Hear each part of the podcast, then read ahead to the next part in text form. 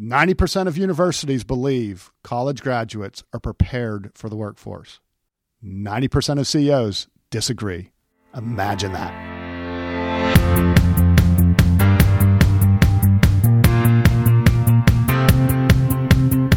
You should listen to this podcast if you want to improve as a person, you want to improve as a parent, or you want to learn more about the innovation happening today in the universities in our community. Today, we have the opportunity and privilege to visit with a superstar, Dr. Chris Howard. And, and I say he's a superstar, and, and, I, and I'll just give you a little background about, uh, about Chris. Went to the Air Force Academy, Rhodes Scholar, got his doctorate from Oxford, Harvard MBA, NCAA selection committee. That's sort of cool. One of 13 people that picked the uh, college football top 25 Bronze Star in Afghanistan, board of directors of the American College on Education, and you come to Pittsburgh in 2016 as the RMU president. So welcome to Pittsburgh. Thank you. I, we moved 13 times, my wife and I and my family. We finally got to Pittsburgh. It took us a while. Is this it? We're here. Yes. Is this it? we're here. we're not looking to go anywhere. How's that? That's right. If you haven't met if you haven't met Chris by the way, I'm going to tell you, you're going to. Because it is amazing everywhere I go, I hear your name and you've only been here 3 years. A little bit over 3 years. Yeah, I try to get around. It's part of the job. If you want to be a, a successful president in the 21st century, you got to know folks and folks got to know you. So, yeah. So, um, so at RMU, what are some of your goals at RMU? Why did you select RMU, and what's your vision? Sure. Um, so, why did I select RMU, Robert Morris University here in, in Pittsburgh? Um, you know, I I'm happy that I do this, get this question because quite often I use it as a proxy that I try to convince students and their families to come here. I say I want to go to a place that's on the right side of history, right? With all due respect to my neighbor in Sewickley, uh, Mary Mew Let's quote the other great one, Gretzky. Right. Let's let's go to. Let, you, you, need to skate to where the puck's going. And RMU skating where the puck's going. Why do I say that? Uh, we're professionally focused. You know, we like to jokingly say that uh, you know Robert Morris, you would call it Bobby Mo. Oh, Bobby Mo's gone wants, wants to make you a Bobby Pro, and uh, it used to be in business back in the day, but now it's business, it's engineering, it's data analytics, it's cybersecurity, it's nursing, it's education, it's actuarial science. I could go on and on and on.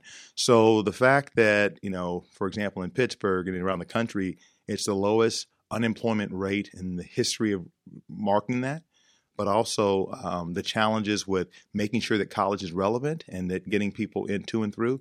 Robert Morris has always had a history for 100 years of doing just that. I like to say that it's big enough to matter, yet small enough to care and we trademarked that. So every time you say that, Greg, you have to give me a dollar. You know, so um, but I, I, but so choosing a place that's on the right side of history, professionally focused, but with a with a liberal arts, good general education background, very connected to a community, Pittsburgh. Have you looked around recently? This is a pretty cool place, man. cool place. You, know, you thought about used to be pierogies and and, and, and, and, and, Rolling Rock, and now it's we're artisans. we have baristas and all sorts of a foodie, sporty town and everything. And um, we, so I like to say, and I'll close here. I'd just say a place that's sort of equidistant from the shell cracker plant and modern manufacturing and Bakery Square, Square with Google in the airport corridor where Christina Cassotis is doing a great job of renovating not only the airport corridor and putting an innovation campus there, Robert Morris sits there literally and physically. And to be a part of that journey was, uh, hey, it's a no brainer. Right. So here's what I've been impressed with. Uh, and, and we got to know each other. Remember, we, we played golf, and so uh, yeah, yeah, yeah. And, and, you, you, played golf. I I acted like I played golf. so it was fun. It was a great was day. In fact, our mutual friend he said, uh, "I have someone joining us," and I said, "Okay, who is that?" And he said, "Chris Howard, who's like the you know Dr. Chris Howard. He's president of Robert Morris University." And I'm thinking, okay, that sounds awful. Like this guy, this guy can't be any fun at all. And then she showed up, and it was like game on, and it was fun. But one, I learned so much playing golf with you that day. One of the things that I've been impressed with, I mentioned to you how we want to attract young, talented people, and we and and and it was like instant I had a call from you know the person in charge of financial planning at uh, at Robert Morris Sure. University the in, the individual you and I spoke about you're like Zai you got to talk to Zai Yeah. lunch tomorrow Zai by the way Good, good stuff. yeah yeah So student government president. student government pre- rock star he's gonna Yep. be he's gonna be fabulous and we really enjoyed getting to know him so I've been so impressed with how you have partnered with with us immediately to make sure that we have the right talent because it feels like there's a gap that organizations like ours we really want young talented people and you have them and you hear companies like ours say we can't find them and you hear students say we can't find a job And we start matchmaking, man. and how I do you do that like it does and is that typical Well, one thing is we've got you know, no no man or woman does it alone. We put together a really good strategic plan, RMU 100, right? and one of the things about being that preferred strategic partner for corporation organizations, professionals, and aspiring professionals in the Pittsburgh region and beyond, we got behind that. We got behind this professional you, professional university par- partner you, because we think that for this community to be vibrant, this region, the Commonwealth, the country, and even beyond, we've got to figure out how we break down those silos, right?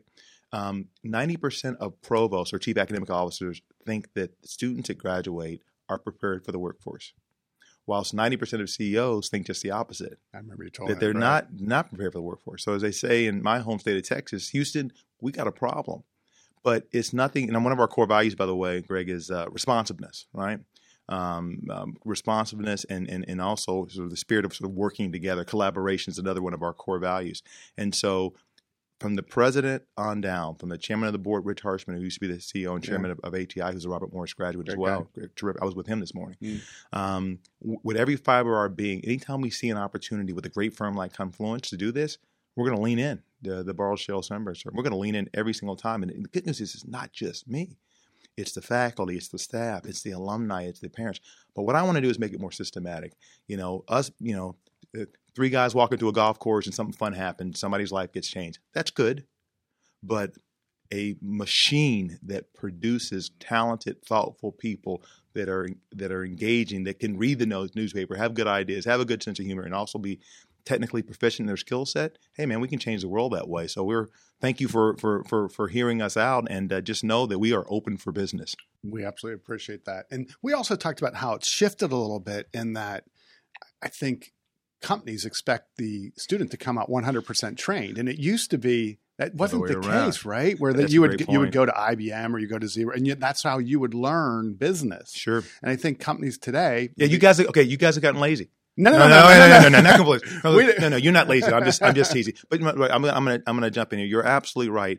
Um, and and I think Confluence does a really good job. I love your idea about building your culture. And I mean, I was like talking with somebody just yesterday at the Duquesne Club about that, and and really sort of praising what you guys are doing at your firm here at Confluence. But there used to be an A and age where people would go to generally liberal arts colleges, and they would graduate, and, and Big Blue would train them, or Johnson and Johnson would train them, and or J.P. Morgan would train them, um, and it would take several months. But the pressure, um, and I don't think you're publicly held, but especially for publicly held firms to get the profitability to so quickly, they've kind of pushed that down into the universities and colleges.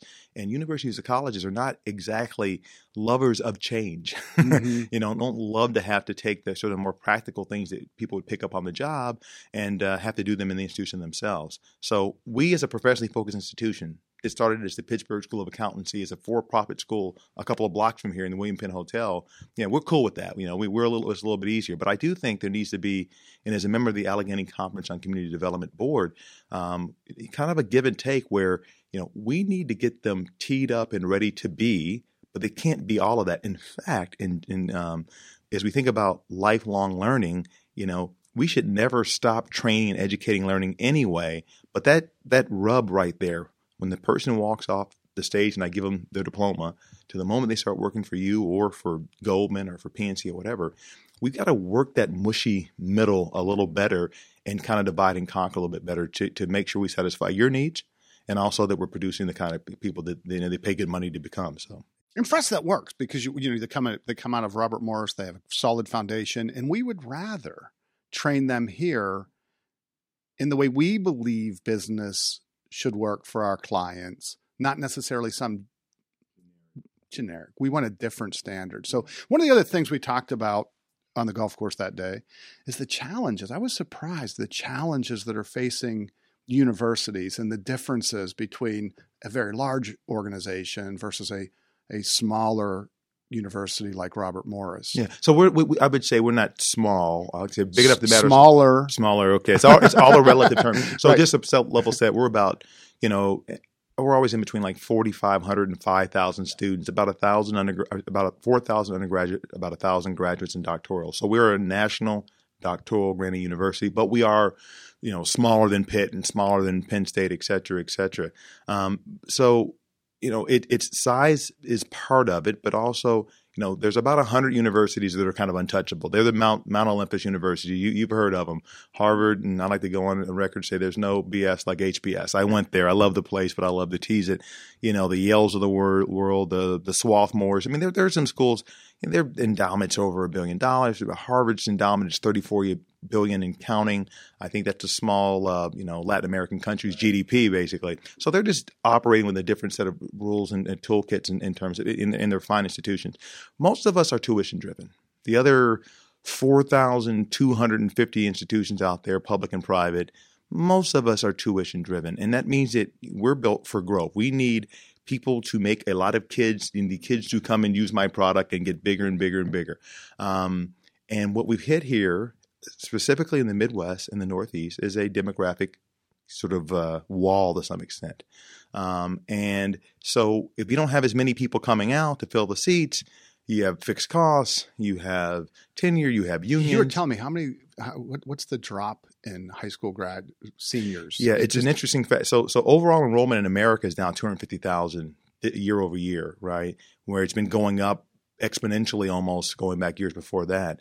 Um, 5.8, according to my head of uh, uh, development, uh, not development, but planning administration, says that we have 5.8 million fewer children born since the Great Recession because of the Great Recession, right? So, you know, the, the, the baby boomer years and all that kind of stuff, groovy like gravy, things were going up. Plus, we actually have more people from different social economic strata going to university now, but they actually need more resources. But the challenge is there's just there's just less demand right? And there's probably overcapacity in higher education. And, you know, in your business, in the business of business, I used to be at General Electric at Bristol Myers Squibb. People buy, they sell, they consolidate, they do M and A. Bankers make money, lawyers make money, consultants make money, and then and then they do it something different five years later. It doesn't quite work that way in higher education. You don't see as much of that. So we're trying to figure out the next next in a place where we're going to have less demand for the most part. We're going to have to be more innovative, more scrappy, more willing to take risks, better at operational effectiveness. I just joined. Uh, so wait, give me some. That's great stuff. Give me some examples of this. So more innovative, more willing to take risk. Like how are you doing that? Yeah, you know what? It, it's um, culture eats strategy for breakfast, lunch, and dinner, right? Right. So first, I was trying to change the, you know, influence the culture. The good news about Robert Morris is we've always been pretty innovative and scrappy, as it were. Um, you know, everything from taking a hotel when we had over when we had too many students at one point, and we take a hotel, we run it as a hotel and dorm for a while, then we make it into a dorm. Buying the island, uh, the uh, island uh, um, ice uh, ice skating rink out there in Neville Island, and launching uh, hockey and what have you. Those are some pretty entrepreneurial big big moves. Um, moving from being um, in the city to moving full time out to Moon Township. You know, that's kind of some that's in my our, our, that's in our DNA. But right now, we are trying to we, we we talk about how we can create ideas that move the needle. We recognize that sixty percent of costs for most universities is actually people, and forty percent is other things. And we recognize that you got to use technology to in, improve your operation, what have you. And we've we've had a lot of success in that regard. One of the things we're doing specifically is uh, this thing we call I squared. I'll, I'll, close my, my answer out with this. I think it kind of speaks specifically to your point. So, use some fancy consulting words. We want to have a gating process for ideation. I thought I'd never say that together, a gating process. So, basically, we want to have a, a parking lot to throw cool ideas. So, with us, it's something that nets $250,000 or it gets us $250,000 in net savings and we kind of four block it, right? As if your podcast people could see me making my hands do this. I, am sorry okay. about that. You got it. You've only done that like 10 times, I understand. But anyway, it's, it's the old, so you have x axis, or imagine that that is the, um, the cost of implementing, you know, the the payoff. The y-axis is how much it costs to kind of do it, and you put things in different grids. And so our leadership team is constantly throwing ideas on that. And we have a, uh Dr. Derek Jacobs, our senior vice president for corporate relations and strategic initiatives, who helps our leadership team go through those ideas. And I want to have a surplus. I want to constantly be at every meeting of my leadership team, every board meeting, walking through what does this idea look like? Power of ideas. Yeah, that's it. We, we talked in here just about we need more people to have more ideas because Yes. it, it tends to be somewhat concentrated. Yes. More people, more ideas. And also, Greg, you know, what I've been discovering is that we've done a pretty good job top down. Our people who work, faculty, staff in the trench, they're very bright, very intelligent, and they're innovating. We're trying to unleash the innovative spirit for them because they see it every day. That's it. So we're we're, we're getting there. These, these don't happen overnight. We have a good start, and uh, you know we've we've we've done some pretty you know cool things to kind of move the needle, um, and I'm excited about it, including partnerships. You know, um, I'll, I'll mention one. This is kind of innovative. So this is I got to know um, Teresa Carlson at uh, Amazon. She's a direct report to Jeff Bezos on this thing I was doing with the Department of Veteran Affairs called My VA with Secretary Mc- McDonald. Long story short, we started talking about what Amazon's doing, what Robert Morris is doing, and we thought we might do something around diversity. But she, but, but Teresa said, "My team, we can't produce enough web uh, cloud service people, AWS people. You remember the cloud? That's where they make their money, really. You know, Netflix is in their cloud. I think Morgan, JP Morgan's in the cloud. So long story short, Amazon goes, we want to partner, and it'd be like 100 universities. We will train your professors, two of your professors, in our cloud computing process. And then they can go back and they can teach that course. They have to teach the course, by the way, a couple semesters. And when the students take it, they will be cloud certified and they can take the testing. And that's a you know six figure job. Well, um, they told us that um, that not only were, were we one of the first to jump at this, we were one of the easiest to work with on that. And now we have in two different schools, informatics and also in engineering, we offer this cloud services, cl- cloud computing certification. And then the business school said, "Hey, we want to be a part of that." And they have a subset, smaller version of that, like kind of a, a light version of that, and they offered the business school. And then they said, "We want to have in our curriculum every student doing cloud computing taking a one credit hour course in cloud computing." That's pretty innovative. No question. That was like 18 months. wow. Not bad. Wow. So um, another idea that you were telling me about is ISAs. Mm. So and, and and that's not new. Actually, it's it's somewhat dated, but it's having a rebirth or has a potential rebirth. Yes. When you were telling me about that, that's that that was interesting. Could you explain to our listeners a Sure. little bit about it? So the origins it started off in Yale, like in the '70s, I believe, and it's basically kind of a proxy for equity for letting people pay for their school as opposed to debt. And an income share agreement or an ISA says that when someone graduates, you, they get some money while they're going to school. Let's say a five thousand dollar ISA or ten thousand, whatever.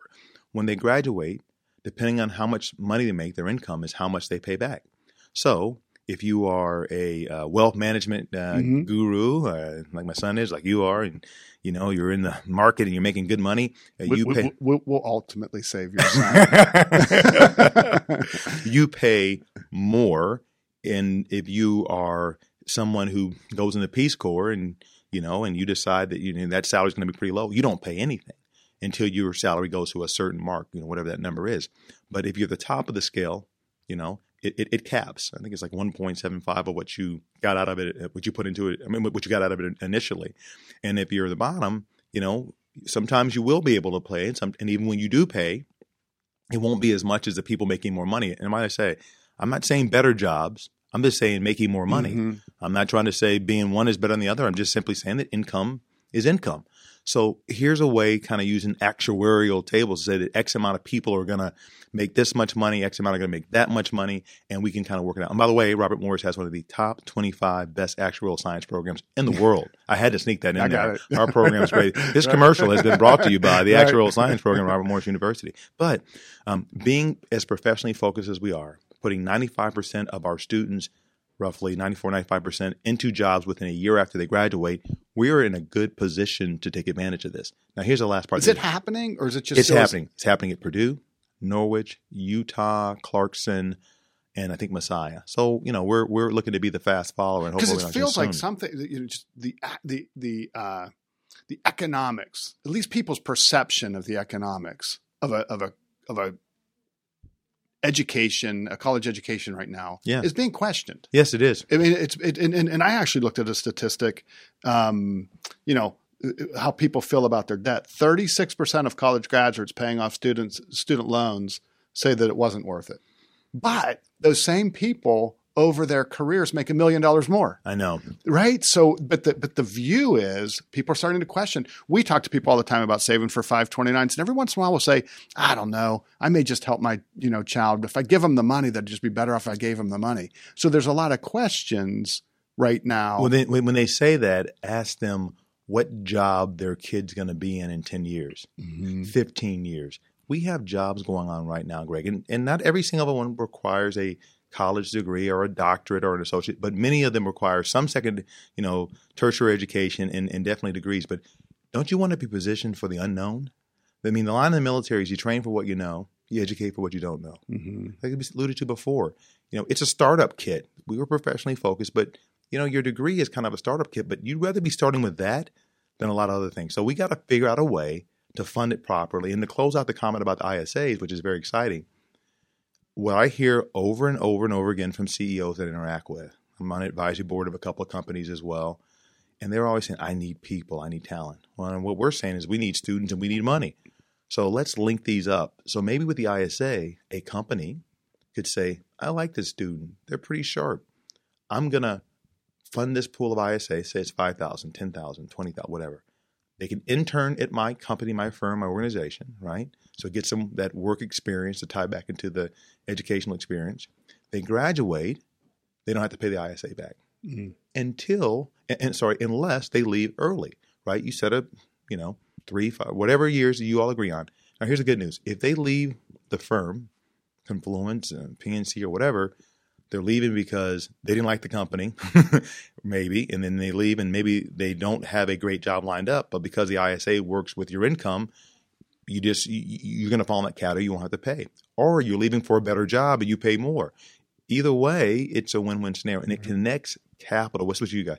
You got to connect capital where it's needed, and that's what we need to do. We need to get the people that need the human capital to give us the capital capital Mhm. to get the human capital you need. That's my like my uh, sojourn now. You know, that's my quest right now. And in try, and Pittsburgh's a great place to do it because great companies, big, small, medium size, great universities nearby, people edgy like Robert Morris that want to try it. And uh, you know, have me back on the uh, in, in a year or so when we get this thing launched, and I'll tell you how it went. what is some of the advice that you'd give a parent so right now parent has grade school kids high school kids what are some of the things they should be thinking about? Because it sounds like with the you know all the changes that you're making and innovation and exciting things you're thinking differently. Um, should parents be thinking differently? And what are some of the things that they should be preparing for Well, since my wife and I raised uh, two perfect children, I am the absolute right person to give you an answer to this question. I, I read your bio and, and I was impressed, but then I read your wife's and I was Yeah. more impressed. yeah, my wife grew up in You- apartheid South. I outran my coverage. I Yeah. did. I Yeah, there's no yeah, she's a neat lady. Just a couple. Just real quickly on Barbara, Mrs. Barbara Howard. She's uh, uh, from South Africa, from Johannesburg. She's colored, which means of mixed racial descent in South Africa. Um, she grew up in apartheid South Africa. The first time she voted for Nelson Mandela was the first time her mom ever voted. The first time her grandmother ever voted. Um, and uh, you talk about uh, my mom and dad grew up in Jim Crow South in Texas, and, and and this is my wife. She's younger than me, right? And uh, so she's a tough, gritty, resilient woman. And that would be one of the things I would talk to parents about.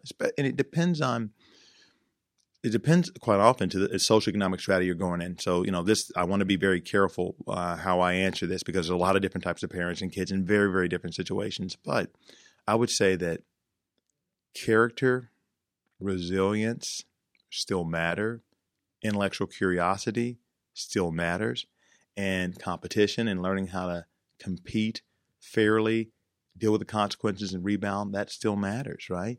How do you teach that as a parent? Like, how do you teach that? Well, you model it, right? And one thing when mom when when when my mom went to school, she started off in college. Uh, she was valedictorian in her high school. My dad was salutatorian in his high school.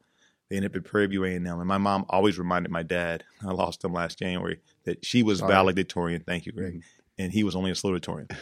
But she runs out of money in Prairie View um, A&M, and uh, she ended up getting married to my dad. He was an army, ended up being an army officer, and had a great career in UPS.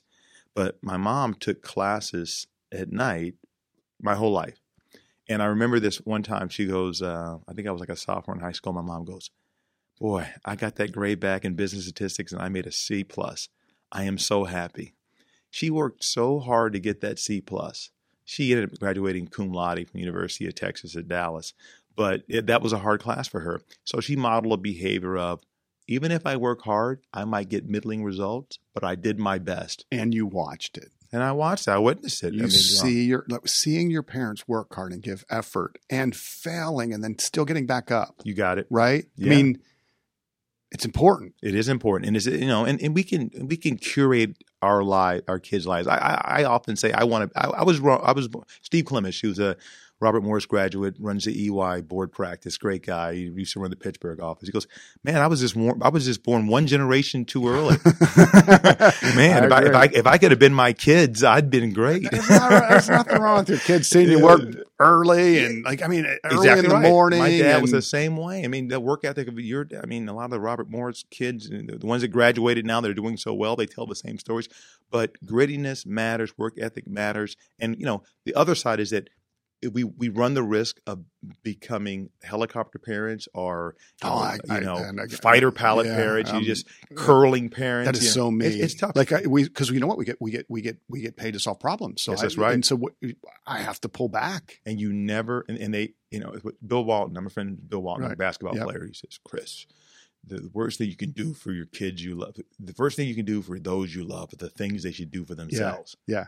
Because you're you become an enabler. And you know, what makes you a good person is not because everything was a Disney movie. Yeah. What makes you a good person is because you got kicked in the crotch and you Yeah. got up and you have some grit and some resilience and some soul, which also creates the E word, which is empathy. Think about this. This is one thing I talk to students all the time. I say there's two A's in our A. You know, it's empathy and effort, right? Those are the two things you can control. You can put yourself in somebody's shoes, right? And you can work hard. Period. And if parents can help Not a bad recipe. and then, the, and then if you do those two things and you have a little bit of success, and this is the thing that's powerful about being in, in America, and it's not true about many other billion souls, unfortunately, in this world, then you have a sense of agency. When I was in the classroom a little bit earlier in my career, not in as much as I think I like to say, as a mentor told me, um, my the campus is my classroom now, so I'm not in the classroom as much. But um, I used to talk about the um, the power of agency. So I'd say, if you do A, do you think that B will happen? and this was honors. These were honor students at the University of Oklahoma. And I was a vice president professor, and they would say, "Yeah, I believe that." I go, "Then you're special," because most people in the world don't think they can have any control. They, they, they think That's they're put, interesting. they think So they're they think they're pushing the ocean. that's and, interesting. And it doesn't make any difference. So you think you can, and your kids, they think they can affect change. because it's true Yeah, because it's true. in this country. Yes. And in this city. You can you can affect look at you look at the change that you've made in this city yes, and the impact you've made in this city. nice to say No, that. you're but for real in three years. Yeah.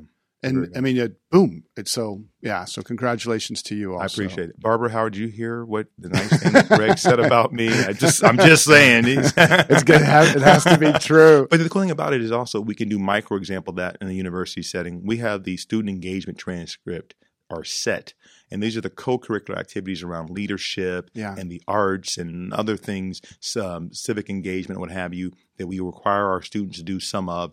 That kind of sits on a transcript uh, uh, with their academic transcript, and part of that is to, is to grow that agency thing. Do a community project, do something with the fraternity, your sports team, or whatever, to move the needle a little bit. Goes a long way. Makes It you does. And, and, and by anybody's standard, you've had success. So you've done some of those agency things, and it sounds like you know you you certainly learned a lot from your parents.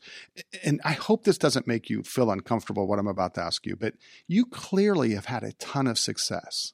What are some of the rituals? What are some of the things you've done personally? You just took a big, big deep breath, but I, but I want to know that if I were if I were a listener and I'm thinking, wow, this guy, look at all the stuff he's done.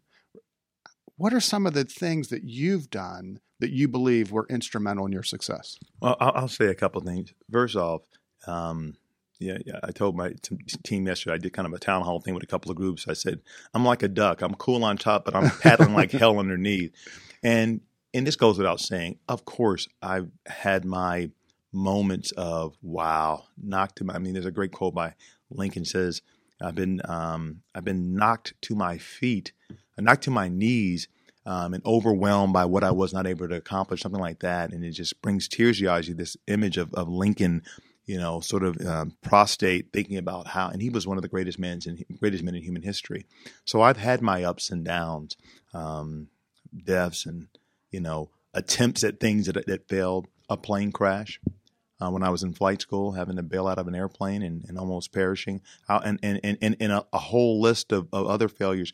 I always say, you see this resume with all this good stuff? I got another one. Yeah. and it has all the failures on it. And if you want to see it, call my wife, Barbara, and her, her email address is, and she'll tell you all about them. But uh, in all seriousness, I think that that other resume is what makes you appreciate the other one, right? Um, but in terms of success, I, I, I say I fancy myself a leader, and I say there's three things you have to do, three PhDs you need to get to be a good leader. So this is a little bit of mine. It's not secret sauce, but how I kind of see the world. First thing is to get a PhD in yourself. I think leaders that do well know themselves well. And I started off at a pretty young age. I was self aware, but not self conscious. So when I was in eighth grade, it's an important distinction. Yeah. Um, when I was in eighth grade, I said, you know what? I'm making A's, A minuses, maybe an I, B plus. I go, I think I can make all A pluses. I'm not as smart as everybody in this room, but I know how to work smart. And I made straight A pluses. Back to the agency thing. Like literally said, I'm going to make A pluses. And I did. Um, and, and I recognized that it wasn't just because I was super smart. And so I, my whole life, I kind of know what I do well and know what I don't do well.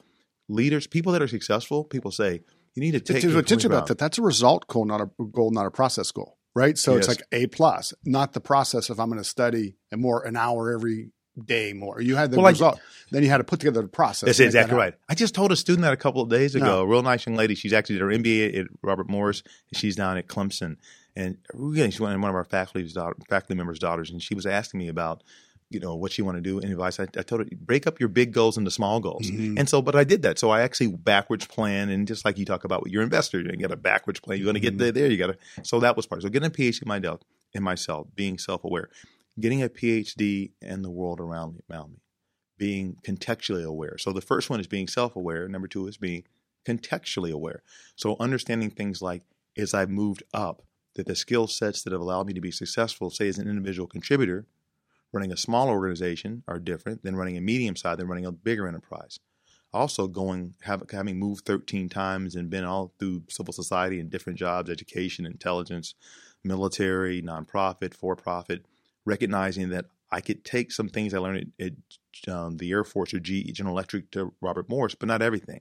Because I always say, if I, if I spend all my time saying, well, back at General Electric, we did this, people will say, get your butt back right, to General Electric. Right. So being contextually aware. And the last thing I say is that, you know, part of my success is trying to get a PhD in leadership. I'm constantly, constantly reading about other leaders and what they've done well and what they haven't done well. One book must read. What would it be? Warren Bennis wrote a book called On Becoming a Leader. Leadership guru was at the Marshall School of Business at USC, but also was an Army soldier, decorated soldier in Korea, ran the University of Cincinnati, right? Um, he's kind of a, uh, um, a leadership whisperer. He, Howard Schultz, a lot of these mm-hmm. people, mm-hmm. and became a great leadership professor and wrote extraordinarily well in, in terms of business and, and, management and leadership. And the book on becoming the leader is one that I always have people that I mentor read. And I said that's the price. That's the price of it. Read that book and then we can talk mm-hmm. because he talks about leadership as a journey of self actualization, self self control, self management, self actualization, right? And that whole process of being the best leader is being an authentic journey to being the best you. And so, On Becoming a Leader is an outstanding read. I recommend it to your readers. It uh, talks about developing empathy, some mm-hmm. of the mm-hmm. things I've kind of mm-hmm. borrowed. Um, I'm smiling because years ago I had a student in my I used to teach that in this class, and a student who who unfortunately fell ill with cancer, and he wanted to meet Warren Bennis, and the young man survived. And this is before Mr. Bennis passed away. Dr. Bennis passed away, and I called him and I connected them and he had this great conversation. That's the kind of mm-hmm. guy he was. Yeah. It's interesting when you talk about, uh, he said you speak up, right? When you believe you speak up. So I was, I was with a gentleman the other night, uh, on Tuesday night at La Familia, great restaurant. Mm-hmm. And he said, he said, I believe he was doing something courageous. He was very generous, gener- very generous person. I was amazed by him. He said, that's because I believe when I die, I'm going to be asked two questions. Mm-hmm. I've given you great resources what have you done with them? Mm-hmm. So he's very generous, donates mm-hmm. a lot of money. He said, The second thing that I think I'm going to be asked is I've given you the ability to speak without getting tongue tied. How did you speak up when you thought it was appropriate? Mm-hmm. And he said, Because of those two questions that I firmly believe I'm going to be asked, that's why I do the things I do, which That's was beautiful. interesting. Yeah. living by a code. You know, I just saw um, a few good men at the Public Square Theater. I don't know if you guys saw that. It was so well done. Mhm. The old Jack Nicholas movie. Um, um, Jack Nicholson, excuse me, Mhm. Jack Nicholson. And there's no golfing in that movie. It was, all he talked about was golf. Jack Nicholson, the movie, great play. Rocky Bleier and Larry Richert alternatively played the judge. So it was pretty cool. Yeah. It, uh, if you if you remember if you remember the scenes. Um, but when when I watched that, there was, there was that whole idea of you know uh, Santiago died because he had no code. There's uh, Kiefer Sutherland who played the lieutenant in the movie, and and the guy that does a great job in the play. He had no code. I'm not into this old school biblical. The guy's like, I have the Marine here, and I got the Bible there, and I live. But we need to figure out, as one of my mentors and friends, uh, Jack uh, Jack Sandifer, Jeff Sandifer used to say, some thou shalls and thou shalt nots. We need um, a leadership philosophy, a, tr- a compass, a, a true north, uh, whether it be faith or whatever, because you know life's like this. You're either in a storm, just leaving a storm, or heading into a Right. storm. So you better to get a damn raincoat. Right. And so with me, I've got some things, some things that are in my for my faith and what have you, and then my my guidance is I want to lead, I want to serve, and I want to grow. So if I'm leading, serving, and growing, I'm in the right place. But if, if one of those tri- parts, legs of the tripod's not working, then it's time to reconsider and redirect or whatever. It might not mean going somewhere different, but I want to lead, I want to serve, and I want to grow. Right. So these are Wonderful. important points. Very Yeah. impressive. Yeah. I'm going to ask you a question totally off, Yeah. totally off subject, but I got to know this. What's it like picking the top 25? yeah, that that that like, is- what's that room like? I mean, is it? it's a little bit like um, you know being university president. Somebody's going to be mad at you. You just don't want everybody to be mad Right. at you at the same time. but it, it- it's so so it's a college football playoff selection committee. Right. Uh, I've been on there for three years. I'm, I'm just I'm rotating off now, and it has been a privilege, a hoot. It's been so much fun, and I'll tell you. Um, and we had our last pick of the twenty, you know, top twenty-five because we set. I the talked to you next morning. Yeah, you just Yeah. back. Yeah. yeah, um, and we got to kind of have a, a senior day where we talk to each other, the fellow committee members and the staff, and kind of reflect. And I said, you know, there will be dissertations done on this process because the way it works, it's a room uh, maybe three times bigger than this, lots of computers, lots of data, and you have a voting system. And we come in, bring in the 160 something, and then it gets down. We we, we vote on 30, and there's you need, you need at least like three votes to make the list. That all happens electronically. And then we start rank ordering in terms of groups. So we they'll say pick the top six teams, and the top three of that six, we'll talk about them, and the top three of that six will be our top three, along those lines. And you have this amazing discourse with these really, really smart people that know football. You know, Coach Frank Beamer, uh, legendary. I had Ty Willingham. Um, years before it was you know, Condoleezza Rice. I didn't have the honor of being in a room with her, but I got a chance to know the secretary. And then you talk about it, you debate, and then you push the button Wow. on how you rank. But you don't know how anybody else Right. voted. So people can say what they want to say, Right. but they vote what they think they need to vote. And um, the ability, and this is as a leader, you've got a team.